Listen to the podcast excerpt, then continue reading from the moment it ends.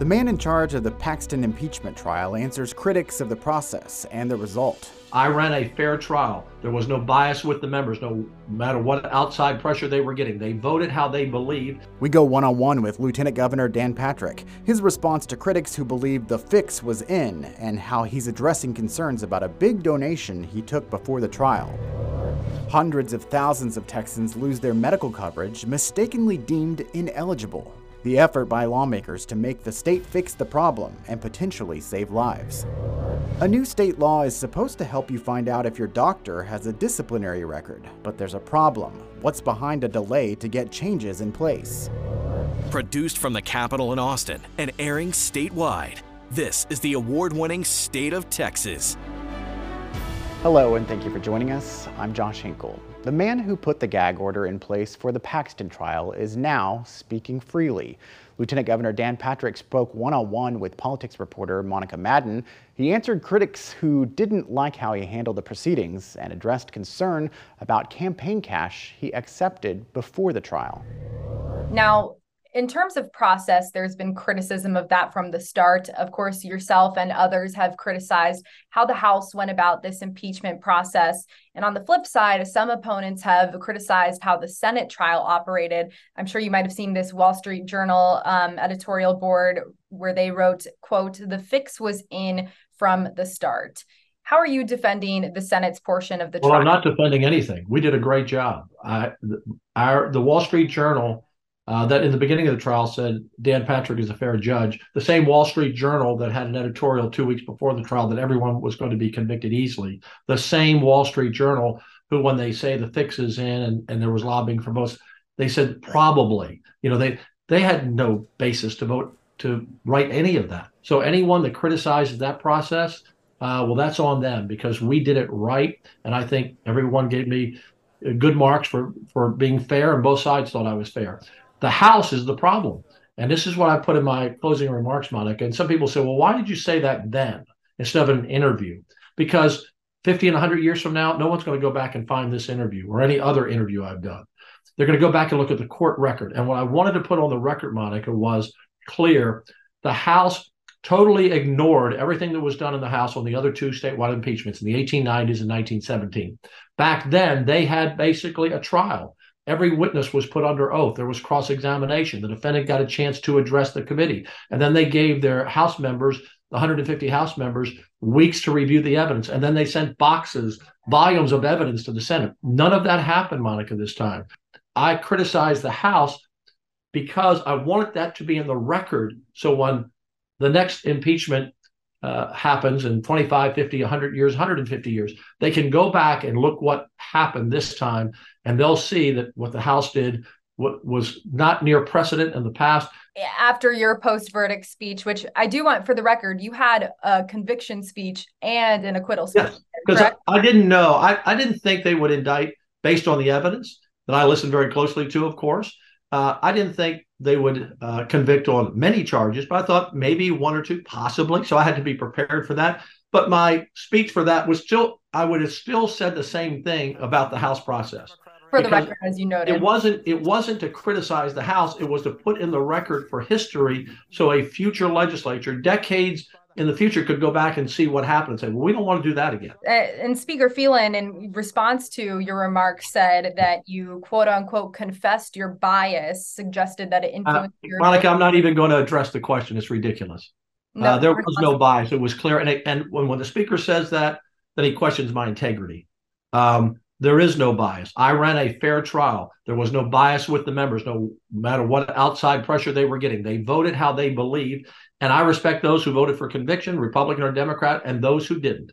Um, and he's just very defensive, Monica, right now, because he knows his process is now in the spotlight and it's an embarrassment in general, there can be some cynicism from Texas voters when it comes to money and politics in general. I want to ask you about the $3 million donation, sure. I'm glad you did. donation um, from Defend Texas Liberty. Of yeah. course, that is not Paxton's political action committee. Uh, they did support him and were sending messages um, asking voters to call on senators to acquit. So, what do you say to voters who have some of that cynicism about money and politics and are, might ask, you know, why did you take that when you're not up for reelection anytime soon.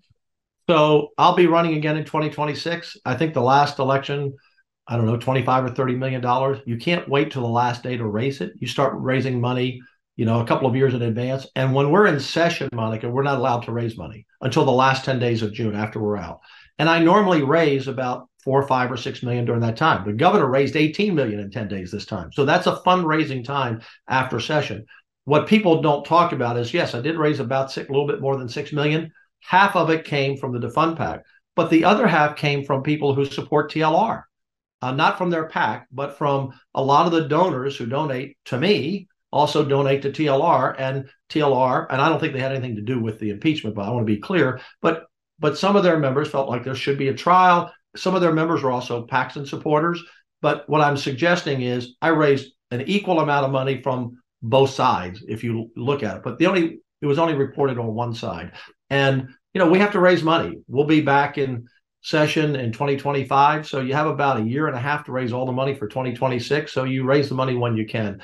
And no one, um, no one in the Texas Senate, and I don't believe in the House either, no one who gets a, a campaign donation that that impacts how they vote on something.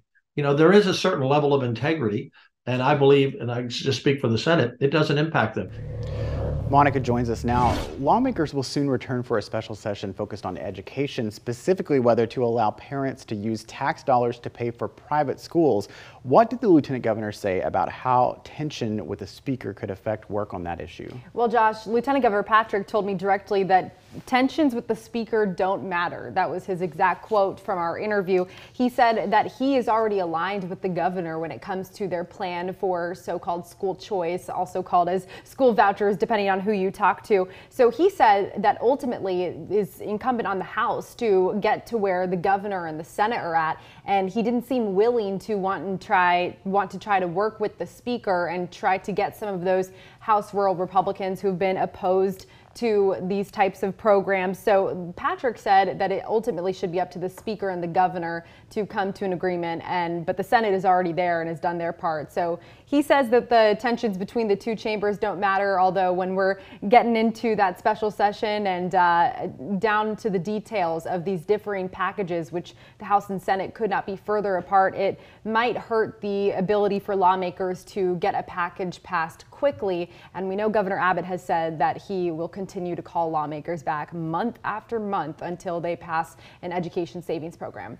Now, we know Ken Paxton did several post trial interviews. He talked about making impeachment supporters pay, and he named a few names, right? Yeah, he kind of did so indirectly by naming certain locations of where he plans to primary or uh, help primary challengers aggressively. He talked about Kerrville, which is home to Representative Andrew Murr. He is the chair of the House manager, uh, House impeachment managers that you know really started this effort. Also in his role as General Investigating Committee chairman. So Paxton said he plans to campaign there as well as in Beaumont, which is the hometown of Speaker Dade Phelan. And then he also mentioned Collin County, which is his home county and home to a slew of Republicans who went against him during the impeachment. And he called out Jeff Leach in particular, Representative Jeff Leach. He was on the board of managers as well and also gave that really emotional speech during closing arguments, talking about how they used to be friends and Paxton used to be a mentor.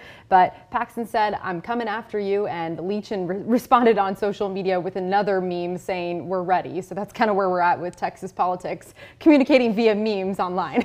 All right. Thanks, Monica. Thanks for having me. There's much more to the interview with Lieutenant Governor Patrick, including how he prepared for the trial and his views on teacher pay raises and education savings accounts. You can see it all online now. We posted a link in this week's State of Texas story. That's in the Texas Politics section of our website. When you go to a doctor, you want to know about their background. A new state law is supposed to help you get that information, but our investigation found a problem with the process.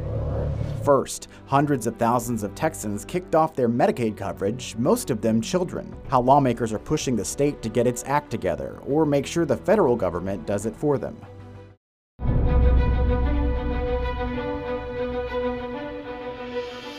Whistleblowers within the Texas Health and Human Services Commission sent an urgent message to Governor Abbott this week, pleading for him to take action now to potentially save lives.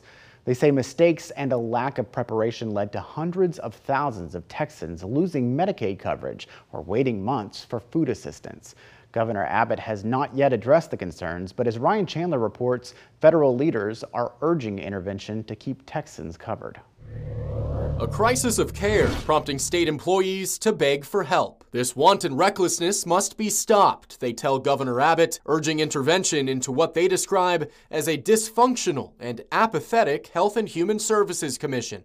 Warning of erroneous case denials and excessive delays for food assistance and health care, impacting as many as 32,000 people just this month. Writing, Individuals in need of food or medical assistance endure an agonizing six month wait before their application is even assigned for review. Texas was removing people from the rolls through no fault of the individuals, but only because of incompetence at the agency. Congressman Lloyd Doggett is calling on the feds to immediately pause Medicaid disenrollment. There's no reason why thousands of additional pregnant women, children, individuals with disabilities should be denied access to a family physician until we're sure these problems are corrected. Of the nearly 888,000 Texans kicked off Medicaid, 74% were for procedural issues, lost paperwork, outdated contact info, and 81% of those people, almost 720,000, are children. Ryan Chandler, State of Texas. Texas is not the only state with this problem. Data from KFF, which researches health policy, shows more than 7 million people across the country have lost coverage. But Texas has the most, with nearly 900,000 people losing coverage. Florida comes in second with more than 700,000, and in Arkansas, nearly 374,000 have been disenrolled. Changes are coming to the Texas Veterinary Board. We look at what sparked a decision that led the board to give up some of its control. A new state law is supposed to help you find out if your doctor has a disciplinary record, but there's a problem. My understanding was the intent was to have it to take effect as quickly as possible. We investigate why it will take two years to implement a change aimed at stopping doctors with problematic pasts from practicing.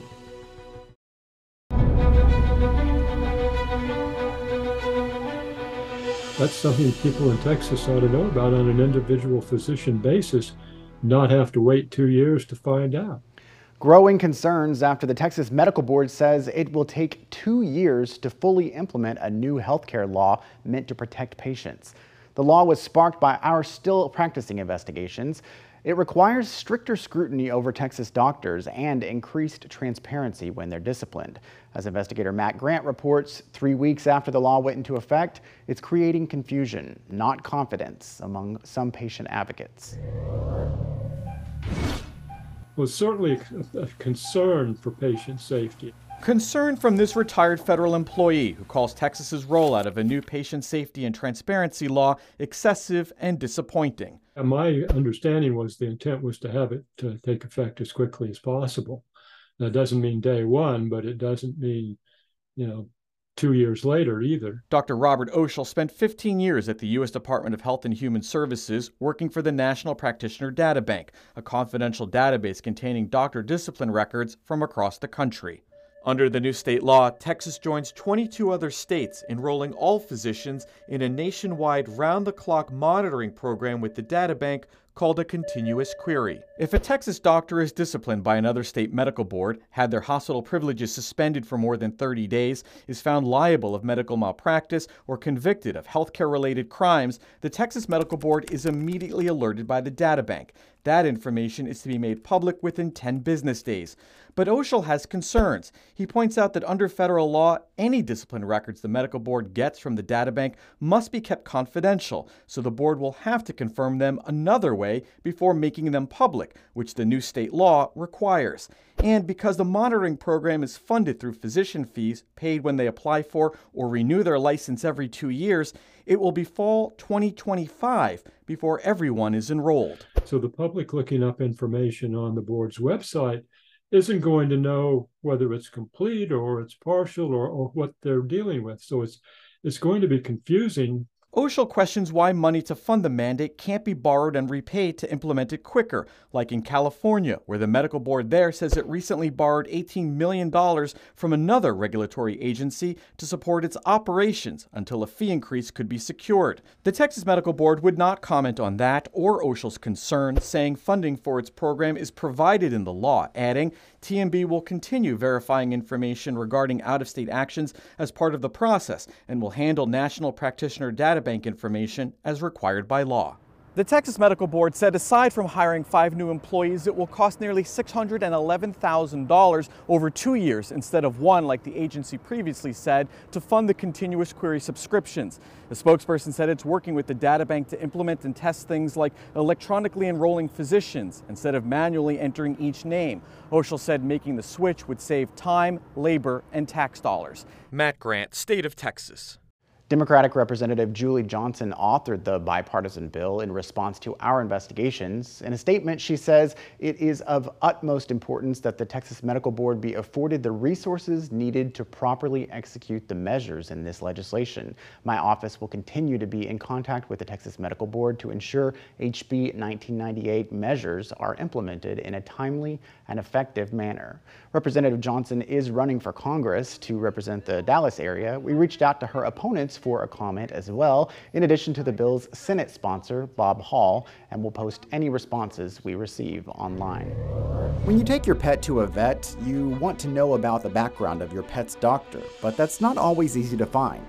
The citizens need to have access to that. We look closer at the new law bringing changes to the Texas Veterinary Board, how it's temporarily taking some of its authority away.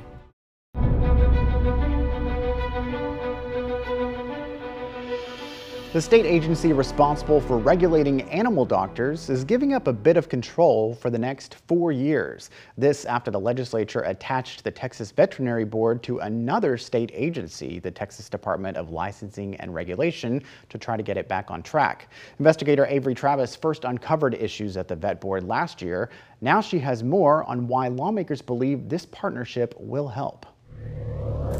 My goal is really to make the vet board the best small agency in the state of Texas. A tall task for new executive director Brittany Sharkey at an agency Texas lawmakers have had their eyes on for years.